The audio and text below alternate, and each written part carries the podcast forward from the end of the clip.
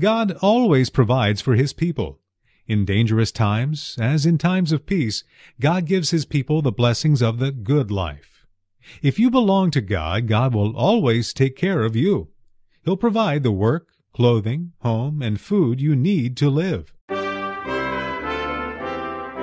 Welcome to Every Last Word, a radio and internet program with Dr. Philip Ryken, teaching the whole Bible to change your whole life.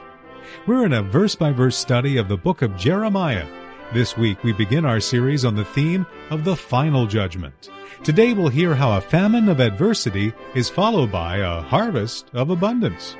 Well, Phil, today's message is entitled A Remnant Chosen by Grace. You know, when I see the word remnant, I think of carpeting. Well, Mark, that's what I think about too. You know, when you think about remnant, you immediately think about carpeting. And, you know, it reminds me uh, when we were living in England, we had a very dull, drab, gray apartment, but we were able to salvage a remnant of blue carpeting. It was just the thing we needed for our living room. And that's what a remnant is. It's something you hold on to because it is valuable and precious. Well, my neighborhood, they call them remnants, so I have to be careful not to say it that way. Today, you talk about remnant theology. Could you give us a brief introduction as a primer for today's message? Mark, the idea of a remnant is a very important theme in Scripture, and particularly in the Old Testament, that although many people turn away from God, God always preserves a remnant for himself. He holds on to, at times, even a small group of his people, but they survive, and ultimately God's promises are fulfilled for them and through them. And you look through the Old Testament, there were many times when people turned away from God, but there was always a righteous remnant that was faithful to God, and ultimately it was in their community that the Savior came. And that's a call to us to be faithful to God. Even if many people seem to turn away from Him, God has promised that His church will endure to the end of time. And by grace, we can be part of that remnant. Well, thanks, Phil. We're in Jeremiah 40 now, where you can turn and listen to not the remnant, but the remainder of God's word for us today. Was uh, remarking a moment ago that these are difficult passages, difficult chapters to preach, although Dr. Boice assures me that they can't be as difficult to preach as they are to read. I want to begin tonight with a question, and that is this What will the United States be like in the year 2050, if that is, it exists at all? Some Christians say that we will return to the glory days of Christian America. They long for the rebuilding of our nation. They work to recapture the evangelical faith of our founding fathers, and they hope to regain control of Congress and the media and they believe, some of them, that we are on the verge of a spiritual revival which will sweep the nation. Now, I suppose it is possible that by the middle of the 21st century, America will still be at the center of world Christianity. But I find it most unlikely. The effort to recapture Christian America, if it ever existed, seems bound to fail. There is too much reliance on worldly methods to accomplish spiritual goals. There's too little faithful preaching of the Word of God, which alone can prepare the way for genuine revival. And then there is this other reason that efforts to rebuild Christian America are bound to fail, and that is that America is rapidly becoming a post Christian culture. There's a new television program this fall which seems to capture the spiritual climate of our nation, at least in its title. It is called Nothing Sacred. It stars an irreverent and unorthodox priest. I don't know if God exists or not, Father Ray tells his congregation. Nothing sacred is a slogan for our times. The worship of God is no longer sacred. The ministry of God's Word is not sacred. Matrimony is not sacred. The family is not sacred. Even human life itself is no longer sacred. Therefore, barring an undeserved outpouring of the Holy Spirit, within a generation, the influence of the church on America will be lost, very likely. The influence of Christians on the city and on education and on politics and on entertainment and on the media will continue to dwindle until it will almost disappear. And if that is the case, if I am right about those things, then what the church needs is not a growth theology, not a power theology, but a remnant theology. And that is what we find in Jeremiah 40 and 41. These chapters give us a lesson in remnant theology. And the main lesson is simply this, that God will preserve a remnant of His people. His people may be attacked. They may be besieged. They may be oppressed. They may be scattered over the face of the globe, and yet they will never be lost. God always preserves a remnant for Himself. A remnant, as you know, is a leftover that is worth saving because it is useful. My wife and I once lived in an apartment that had drab gray carpeting. Actually, we lived in such an apartment more than once, but once we actually did something about it. And we went to the carpeting store and we rummaged around among the remnants until we found a decent piece of blue carpeting. And we rolled it up and we carried it home. And it was not a fine oriental carpet. It was not wall to wall carpeting. It was just a remnant, and yet it was decent and useful, and it was wonderful to have in our home. And the same thing is what God has salvaged in these chapters from the ruins of Jerusalem a decent, useful remnant of his people.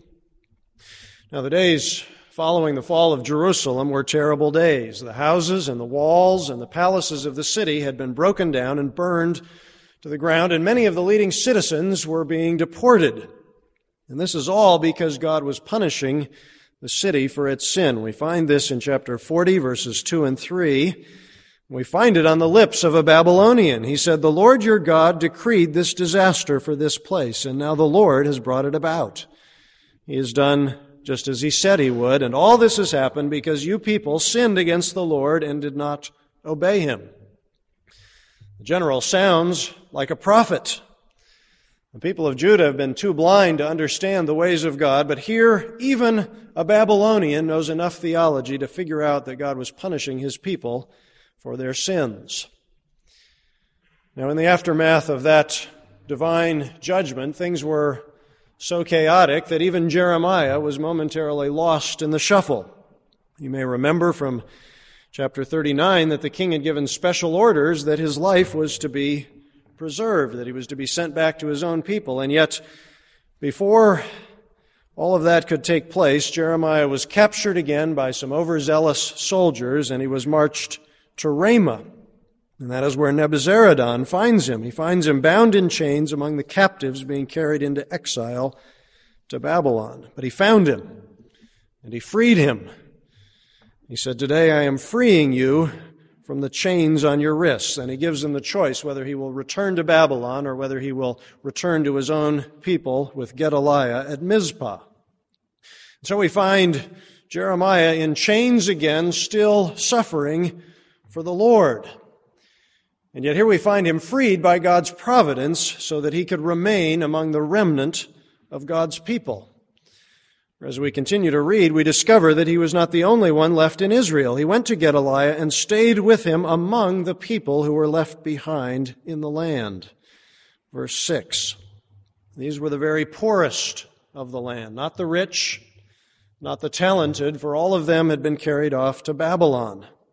But here we find that God is preserving a remnant of his people, and they were not the only ones. As we continue to read, we discover that many of the army officers, the sort of soldiers of the guerrilla army, came and gathered around Gedaliah at Mizpah with all of their soldiers. And the names, the difficult and unpronounceable names, are listed for us in verse 8.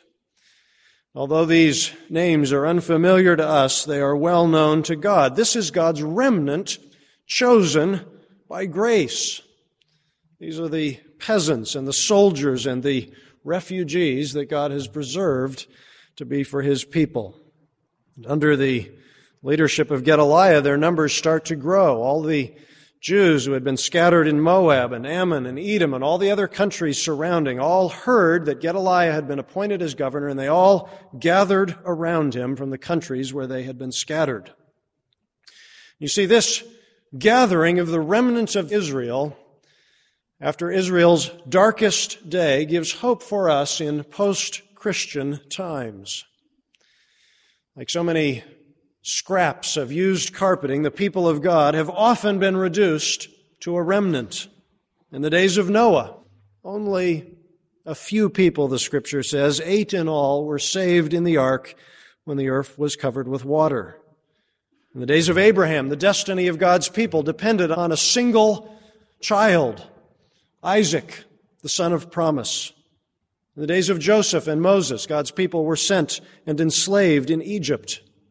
In the days of the kings, they were surrounded by enemies and finally banished into exile. Even in the days of Jesus Christ, his disciples were called a little flock.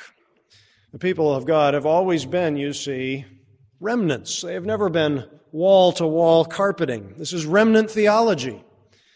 And it is hopeful theology, for although God's people often find themselves in desperate straits, God has never gone without a people to love Him and to serve Him in this world. And He never will. The scripture assures us in the 11th chapter of Romans that God will always preserve a remnant. In that chapter, the apostle Paul remembers the lament of the prophet Elijah, how he appealed to God against Israel. Lord, they have killed your prophets and torn down your altars. I am the only one left. And they are trying to kill me. Elijah, as we sometimes do, was feeling sorry for himself. He thought that the whole people of God had been reduced to a single man. And what he needed was a refresher in remnant theology. Paul asks, And what was God's answer to Elijah? I have reserved for myself 7,000 who have not bowed the knee to Baal. You see, Elijah was not the only one. The remnant of God's people was 7,000 times larger than he realized. And then Paul applies that same lesson to the church of the Lord Jesus Christ. He says, So too, at the present time, there is a remnant chosen by grace. This is a promise for the preservation of the righteous remnant, even in post Christian times. The strength of the church is not in numbers, it is not in strategies for growth.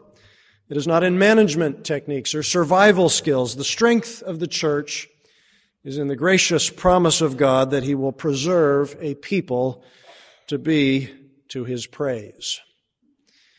Now, God not only preserves a remnant, he also provides for his remnant. And this is a second part of remnant theology.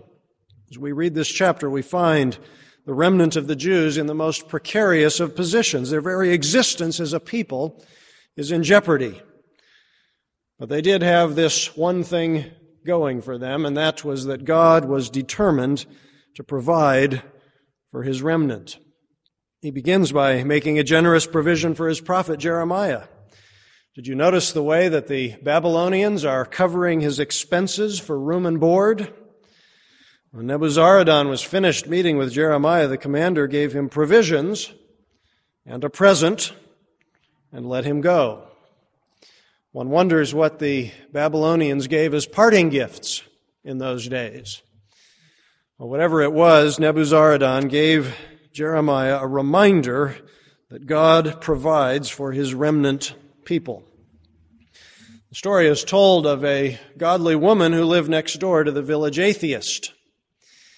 And the two neighbors often argued about the existence of God and about the power of prayer. And one day the old woman ran out of food. And she began to pray to the Lord to provide for her daily bread. And her neighbor overheard her through the window praying for this. And he said, Aha, I have the opportunity now to disprove the existence of God. And so he went to the grocery store and he bought her a sack of groceries and he set it on her porch and he rang the bell and he hid in the bushes to see what would happen. Well, when the old woman opened the door and she saw the groceries, she said, Praise the Lord. My prayers are answered. And then with a smirk on his face, the atheist stepped out from the bushes and he said, Not so fast. And he held up his receipt from the market and he said, I bought those groceries. The Lord had nothing to do with it. And then the woman said, My dear young man, as she corrected him. In that case, the Lord not only provided the groceries, he also had the devil pay the bill. now, this is very much what happened to Jeremiah. God had the Babylonians pick up the tab for him and to provide his daily ration of food. God's provision for the rest of his remnant was just as generous. You see how Gedaliah the governor had full confidence that God would provide. He took an oath to reassure his people. Do not be afraid to serve the Babylonians. Settle down in the land and serve the king of Babylon, and it will go well with you. You are to harvest the wine, the summer fruit, and the oil, and put them in your storage jars and live in the towns you have taken over. This speech shows what a good leader Gedaliah was. His very name means the Lord is great. And here he appeals for calm and pledges a return to prosperity. And these words were not just idle campaign promises. As we read in verse 12, when the remnant of the Jews gathered at Mizpah, they harvested an abundance of wine and summer fruit. These people had lost everything they had. Their homes had gone up in smoke. Their fields had been trampled. And yet God gave them an abundance from the harvest, a harvest of vines and trees they had not even planted themselves. And the lesson is that God always provides for his remnant. He gives his people what they need, even when it scarcely seems possible, even in dangerous times. The Lord gives His people the blessings of life. And if you belong to God, if you have come to Him through faith in Jesus Christ, then God will always take care of you. He will provide the work that you need, and the clothing that you need, and the housing that you need, and the food that you need to live. And many times in the Christian life, you will find that a famine of adversity is followed by an abundance in the harvest. And the application, of course, is always to trust God for everything that you need. This is what Bruce Milne says about God's providence. He says, God's providence gives us a security in this insecure, often violent world.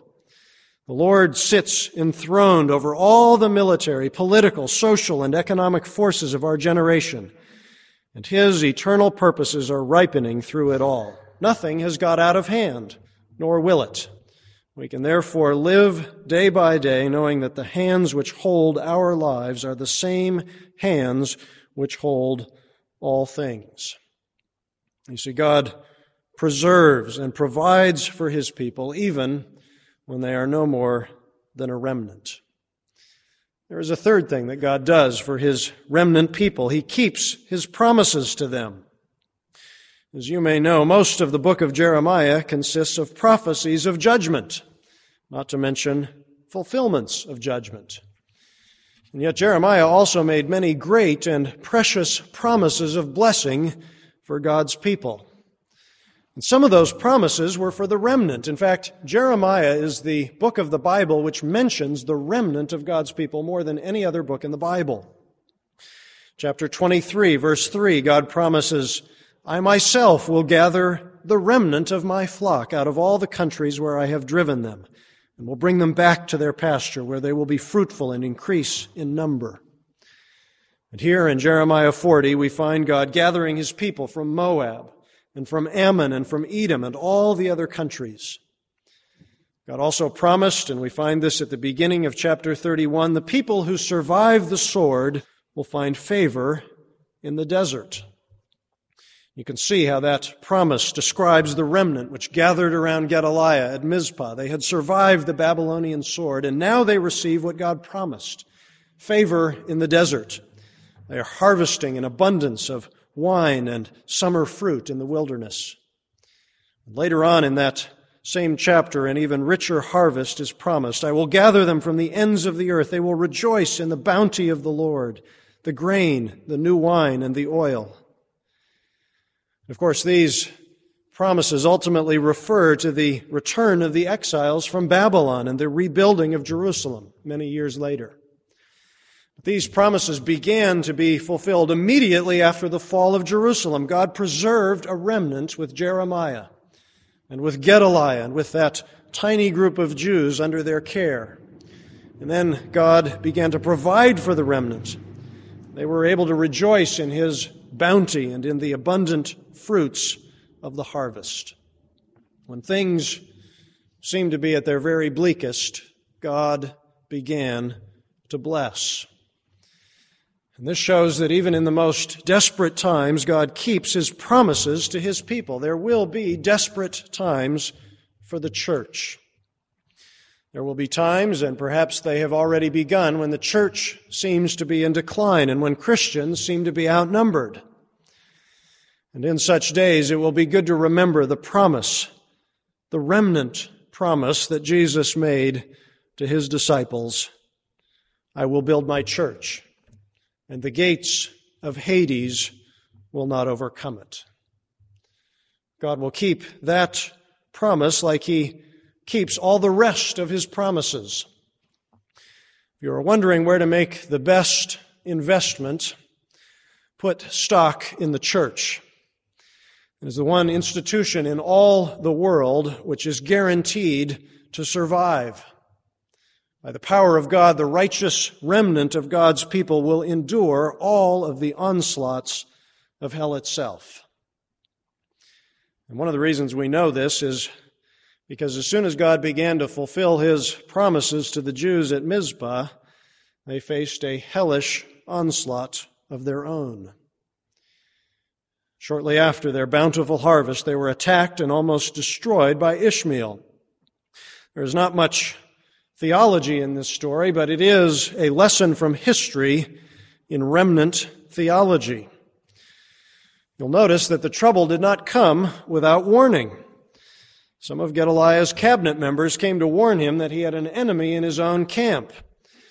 In fact, Ishmael's plot to assassinate the governor was so widely known that Gedaliah's friends assume that he knows about it already. This is chapter 40, verse 13.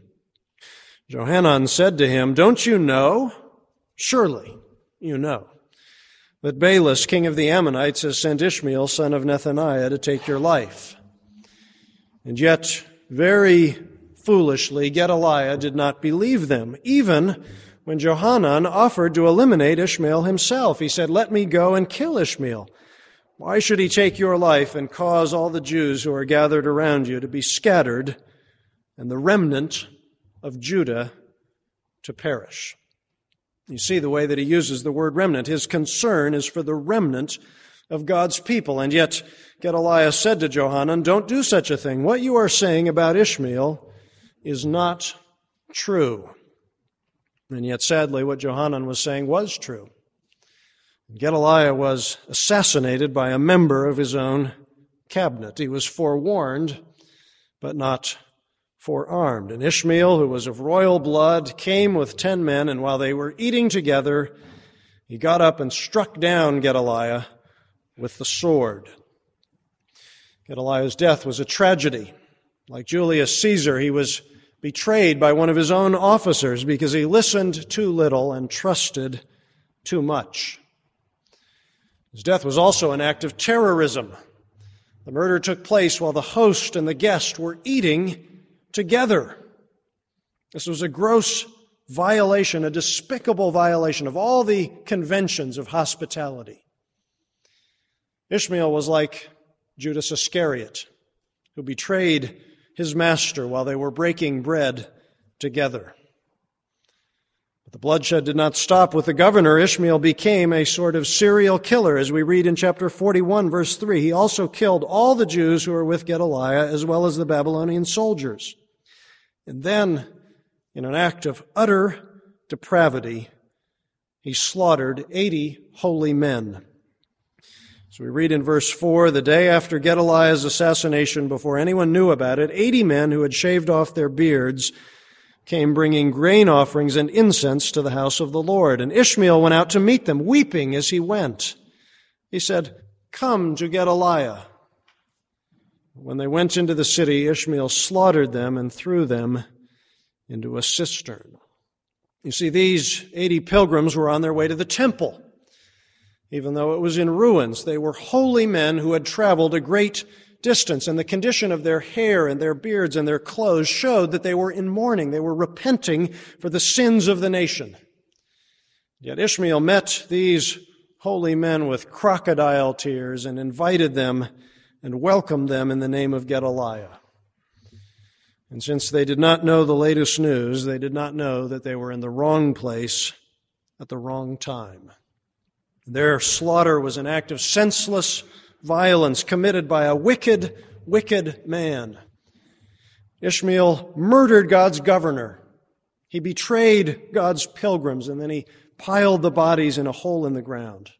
And then, as we go on to read in the story in verse 10, he took God's people captive and he prepared to hand them over to the Ammonites. You see, for Ishmael, nothing was sacred. Hospitality was not sacred. God's appointed leader of God's people was not sacred. The worship of God was not sacred. Repentance was not sacred. Even human life was not sacred. Why did Ishmael commit such atrocities? I believe the Bible gives us at least a hint. It comes in verse 1 of chapter 41, where the Bible says that this man was of royal blood. In other words, Ishmael was one of the house and line of David. And no doubt he considered Gedaliah to be a rival, an impostor. No doubt that he thought that the throne of Judah belonged to him by rights. And yet, when Ishmael tried to grab the power for himself, he became a sort of anti Christ. He did not wait for God to put him on the throne the way David waited. He was not willing to follow the way of the cross the way Jesus did.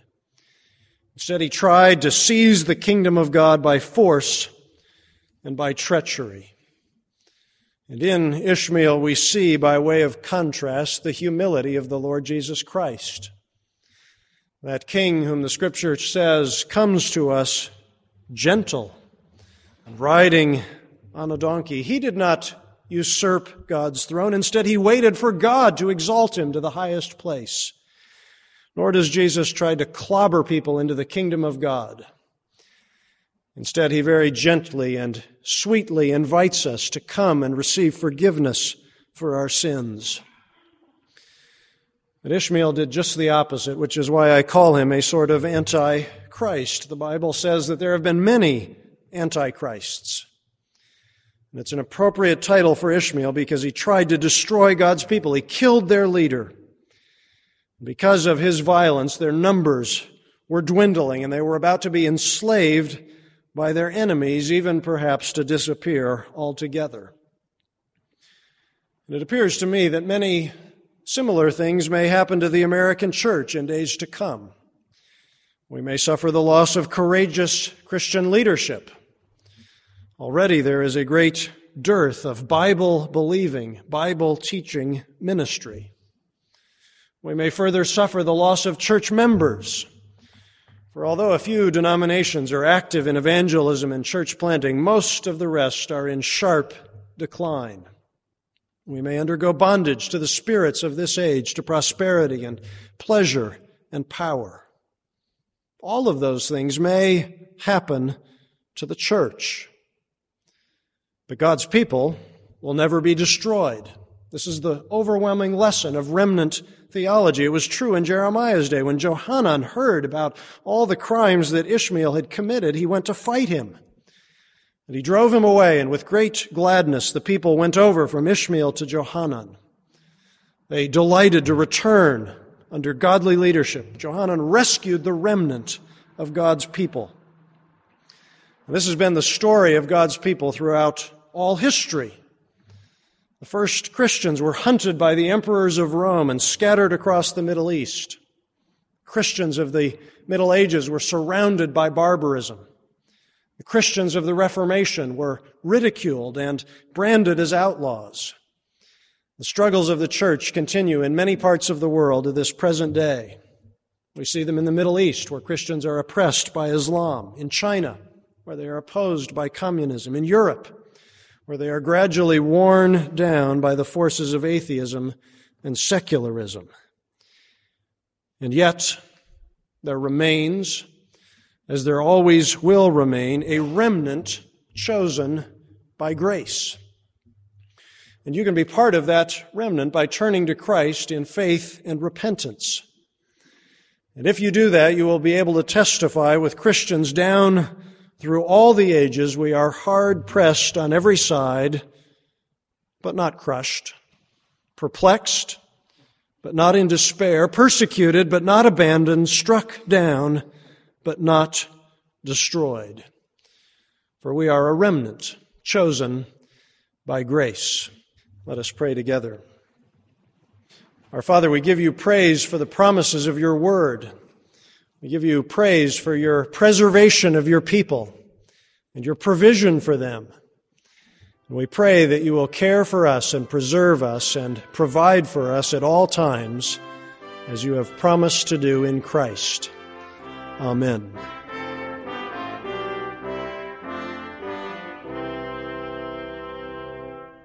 You have been listening to Every Last Word, a ministry of the Alliance of Confessing Evangelicals, featuring the Bible teaching of Dr. Philip Graham Ryken. We appreciate your ongoing support of this broadcast ministry. The Alliance of Confessing Evangelicals exists to promote a biblical understanding and worldview. Drawing upon the insight and wisdom of Reformation theologians from decades, even centuries gone by, we seek to provide contemporary Christian teaching that will equip believers to understand and meet the challenges and opportunities of our time and place.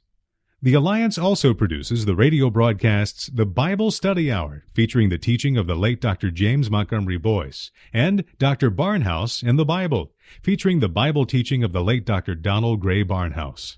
For a full list of radio stations carrying our programs, please visit our website at www.alliancenet.org. Every last word continues through your generous gifts and financial support. If you would like to see this program continue to benefit others as it has benefited you, please prayerfully consider becoming a friend of the Alliance. For more information or to make a contribution, please contact us by calling toll free 1 800 488 1888. You can also send us a gift by writing to Alliance of Confessing Evangelicals, Box 2000, Philadelphia, PA 19103. Or you can visit us online at www.alliancenet.org.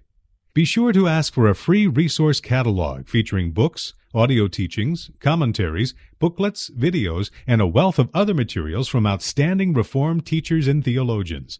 Thank you again for your continued support and for listening to Every Last Word.